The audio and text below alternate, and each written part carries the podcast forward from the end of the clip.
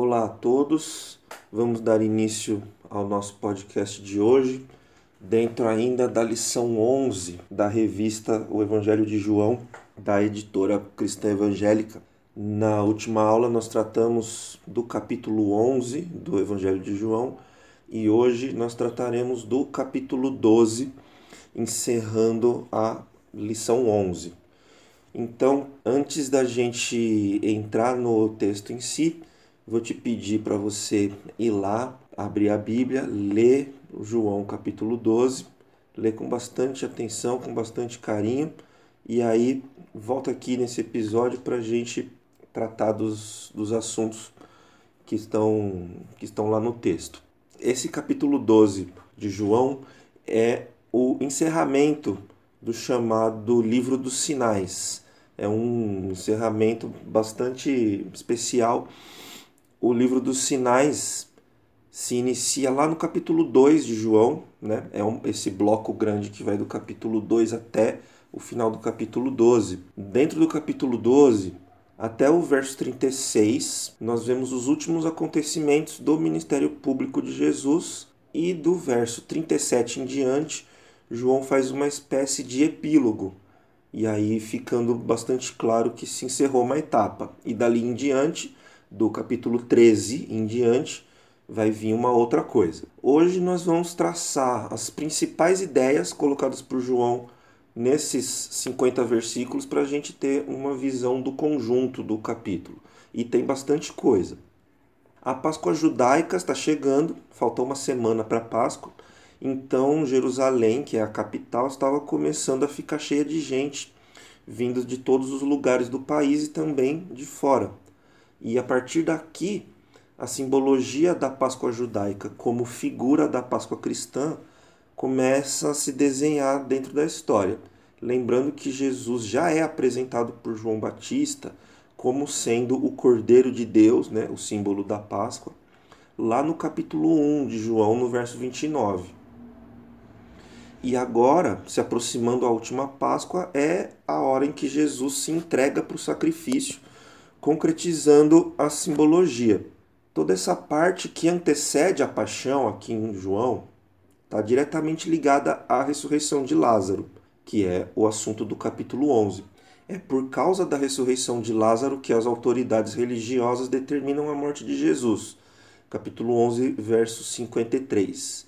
E é por causa da ressurreição de Lázaro que muitos judeus começam a acreditar que talvez Jesus seja o Messias mesmo. Tá? Vamos entrar no, no texto em si agora. O capítulo 12 começa com o famoso jantar em Betânia. Esse tal jantar em Betânia é relatado também por Mateus no capítulo 26 e por Marcos no capítulo 14. E é legal que você leia esses outros relatos porque eles são complementares. É muito interessante como o foco de João é diferente dos outros. Em João, as ações ficam mais personalizadas dentro da história, em Maria e em Judas. Enquanto nos evangelhos sinóticos a mulher nem tem nome e a reivindicação que Judas faz ali cai genericamente para todos os discípulos. São todos os discípulos que questionam. Mas o que é que Maria fez? Maria adorou a Jesus, ela prestou um culto, um culto maravilhoso, aliás. O que eu acho mais importante tirar de lição aqui é o fato dela se colocar na posição de escrava e oferecer a Jesus o que ela tinha de melhor. Além do perfume caríssimo, é, expor os seus cabelos publicamente diante de um homem e tal. Dentro daquela cultura, isso já é difícil de imaginar hoje, imagina naquela época. João vai contrastar a atitude de Maria perante Jesus com a atitude de Judas. Diante do mesmo fato que é a ressurreição de Lázaro, os dois corações completamente distintos, duas relações com o Cristo completamente distintas. Uma o adorou, se humilhou como serva, como escrava, e o outro demonstra que convivia ali apenas por interesse. Nos versos de 9 a 11, nós temos um parênteses interessante. Como muitas pessoas estavam interessadas em ver Lázaro, Lázaro que tinha morrido e ressuscitou, E como, por causa do testemunho de Lázaro e de todos que estavam próximos e que viram o milagre acontecendo, essas pessoas estavam crendo em Jesus e estavam se afastando da liderança dos fariseus. Então, os sacerdotes, além de planejar matarem Jesus, também queriam matar Lázaro. É sempre uma solução mais fácil, né? Mas aí os versos 18 e 19, dá uma conferida lá, mostram que essa estratégia dos fariseus não estava funcionando muito bem. Tá? Os versos de 12 a 19 tratam daquela emblemática entrada triunfal de Jesus em Jerusalém. Lembra que Jesus estava em Betânia, e lá no capítulo 11 diz que Betânia ficava a 3 quilômetros de Jerusalém, bem pertinho. Então, quando Jesus sai de Betânia para entrar em Jerusalém, todo aquele pessoal que estava tão admirado por causa das coisas que ele fez com Lázaro vai na estrada fazer aqueles famosos gestos com os ramos de palmeiras e os gritos de Osana. E aí vamos deixar de lado os ramos de palmeiras para gastar um minutinho falando do Osana. Os judeus aqui, eles estão citando o Salmo 118, tá? Salmo 118, versos 25 e 26. Isso mostra que eles aceitaram Jesus como sendo o Messias esperado mas também mostra que eles não entenderam direito a profecia que seria cumprida em seguida, com Jesus pegando um jumentinho para montar, que é a profecia de Zacarias. Vamos elaborar isso aqui. Salmo 118, verso 25 e 26 diz assim: Ó, salva-nos, Senhor, nós te pedimos. Ó, Senhor, concede-nos prosperidade. Bendito o que vem em nome do Senhor. Da casa do Senhor nós o abençoamos é, é esse verso, esse salmo que a multidão está recitando em João capítulo 12, verso 13. Esse salva-nos é a palavra hebraica que foi transliterada para o grego como Osana. Dando um exemplo, a mesma palavra ou a mesma raiz da palavra aparece em Êxodo 14, verso 30, traduzida como livrou. Assim o Senhor livrou Israel naquele dia da mão dos egípcios, e Israel viu os egípcios mortos na praia do mar. Esse livrou é a mesma palavra que no Salmo é traduzido como salva-nos e que foi transliterada para o grego como Osana. Isso mostra para gente que os judeus ali estavam entendendo que Jesus seria aquele tão esperado libertador político que era a interpretação corrente né, daquelas profecias do Antigo Testamento. Então Jesus pega o jumentinho para cumprir a profecia de Zacarias. Né? Dá uma olhada lá, Zacarias 9, 9 e 10, em que o rei vem montado num jumentinho. Eles fizeram certo em receber Jesus como sendo esse rei que era esperado, mas eles não tinham entendido que reino que era esse, que esse novo rei estava trazendo, da onde que era esse reino nem mesmo os discípulos tinham entendido. O versículo 16, né, aqui de João 12, é mais um lugar onde João vai mencionar que os discípulos, e o próprio João era um desses discípulos, eles não estavam entendendo nada. São várias vezes em que diz isso no livro de João, por exemplo, capítulo 2, verso 22. De acordo com esses textos, eles só viriam a entender as coisas de forma plena depois da ressurreição. Agora, no, nos versos de 20 a 23, nós temos uma coisa muito interessante teologicamente. Quando aparecem uns gregos procurando por Jesus, é o momento em que ele diz: A minha hora chegou. Aqui vai se completar o ciclo citado por João no capítulo 1, verso 11, que Jesus veio para o que era seu, mas os seus não o receberam. Grego aqui é um nome genérico para qualquer pessoa de fala grega Aqui a ideia é de que se tratam de gentios, não necessariamente gregos. E a gente sabe a ênfase que o Novo Testamento dá para essa questão dos judeus e gentios, mas nos evangelhos essa questão nem aparece direito. Então é legal ver isso aqui em João, e ainda por cima com esse peso teológico, deixando claro que o ministério de Jesus era para os judeus. Assim que a sua mensagem chega aos gentios, é a hora de se entregar para o sacrifício o ministério entre os gentios vai ser por conta dos apóstolos. Pulando para o verso 27, nós temos a versão de João para o o episódio do Getsemane. No Getsemane é aquela famosa passagem do passa de mim esse cálice.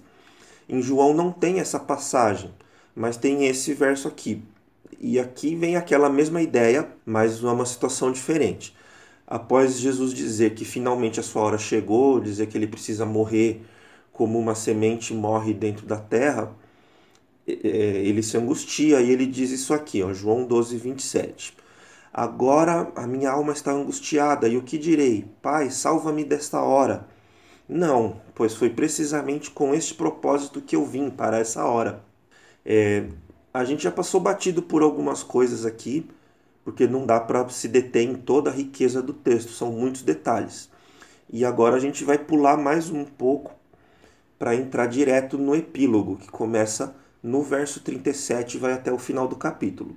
Eu acredito que assim a gente traça uma linha que amarra bem o conjunto do capítulo com as ideias e os princípios mais importantes, ou aqueles princípios que são os mais importantes para se compreender o livro de João como um todo. O livro dos sinais se encerra dizendo que, mesmo, mesmo frente a todos esses sinais, eles não creram em Jesus, amarrando muito bem dentro da história o que já tinha sido prenunciado lá, João 1, versículo 11 que ele veio para o que era seu, mas os seus não o receberam. E então João vai explicar para a gente a razão disso. Ele vai citar duas profecias de Isaías.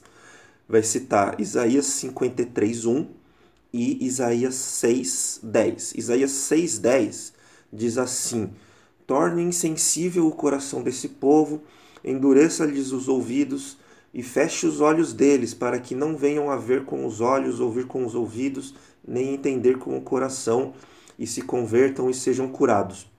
Esse texto é o mesmo texto citado pelo próprio Jesus, lá em Mateus capítulo 13. Anota essa referência, vai lá procurar para ver o contexto. Ali em Mateus 13, Jesus cita Isaías 6, 9 e 10 para explicar por que, ele falava por parábolas. Quando é falado que os judeus não creram em Jesus, é bom termos em mente que trata de uma generalização, né? Os judeus, enquanto povo, enquanto nação, não creram. Mas de fato, os discípulos, eles eram todos judeus. Abrindo um parênteses aqui também, não eram apenas doze, né? Doze eram os apóstolos. Eram pelo menos 70 discípulos. Pode conferir lá em Lucas 10, 1, onde fala dos 70 discípulos. Os primeiros que ouviram a pregação e creram e seguiram Jesus, eles eram todos judeus.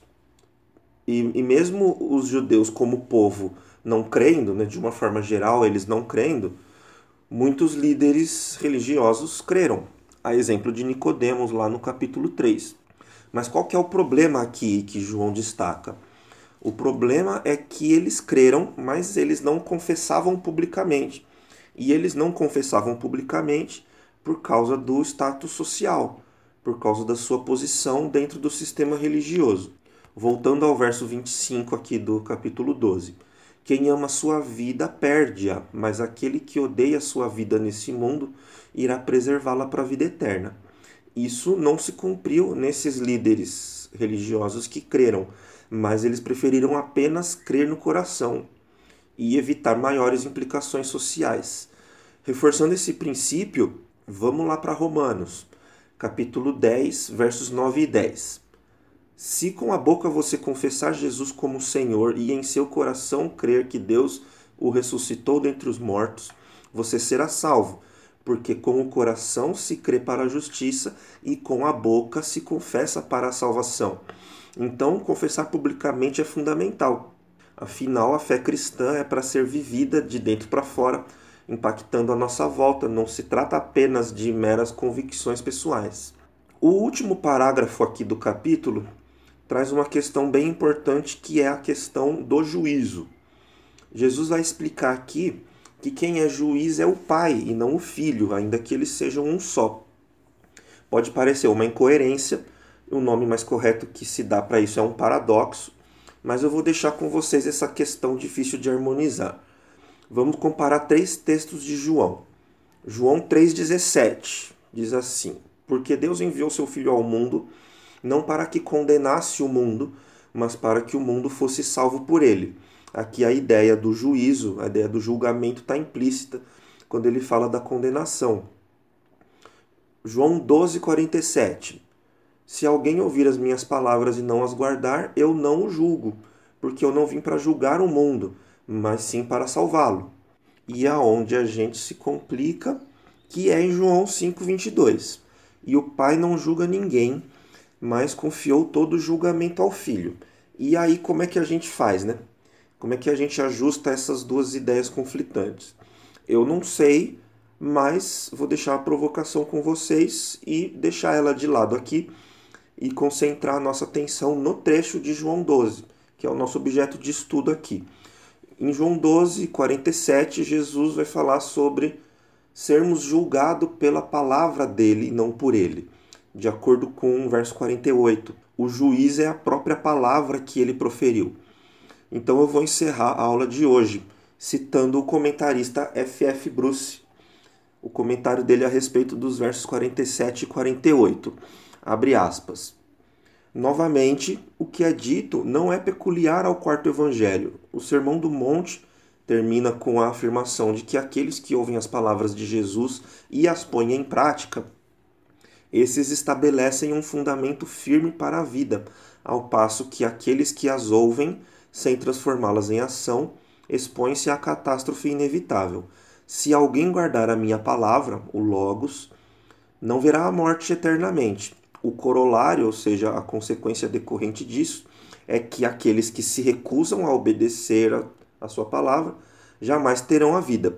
A palavra de julgamento no último dia, portanto, não é diferente da palavra de vida já anunciada. A mensagem que proclama vida para o crente é a mesma que proclama condenação para o desobediente. O Filho veio ao mundo com o propósito de dar vida, não de executar juízo. Mesmo assim, o julgamento é consequência inevitável da sua vinda para aqueles que voltam as costas à vida. Fecha aspas. Que, que voltam as costas para a sua palavra, no caso.